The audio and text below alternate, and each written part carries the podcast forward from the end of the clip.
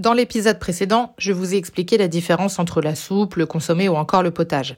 Aujourd'hui, je passe en cuisine. Je vais partir sur une soupe de butternut. Oui, en cuisine, on part sur un plat. À votre avis, ça nous mène au pays de la gourmandise? Bref, une chose est sûre, c'est qu'après avoir découpé ma courge, mes mains sont toutes fripées, elles sont hyper collantes. Mais pourquoi? Bien, je vais vous le dire dans cet épisode. Le butternut est comme tous les cucurbitacées, il contient de la cucurbitacine.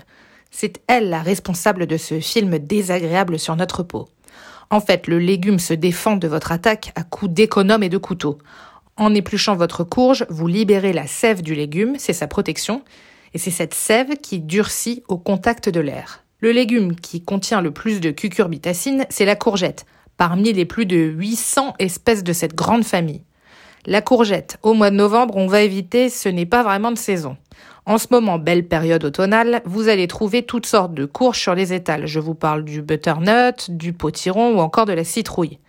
Mais chez les cucurbitacées, vous trouvez aussi des fruits, le melon et la pastèque, particulièrement riches en eau qui pointent le bout de leur pédoncule à l'été. Alors après avoir dit tout ça, comment faire pour éviter de se laver les mains pendant 10 minutes? Eh bien à chacun sa technique. Certains vont mettre de l'huile sur leurs mains pour protéger leur peau avant la découpe et après, glissant. Ceux qui ont déjà les mains fripées vont les frotter avec le côté grattant d'une éponge dans de l'eau chaude savonneuse. Efficace, mais peut-être un peu douloureux à la fin. Et les radicaux vont carrément porter des gants. Le plus simple, c'est de conserver la peau de votre cucurbitacée quand elle n'est pas trop épaisse.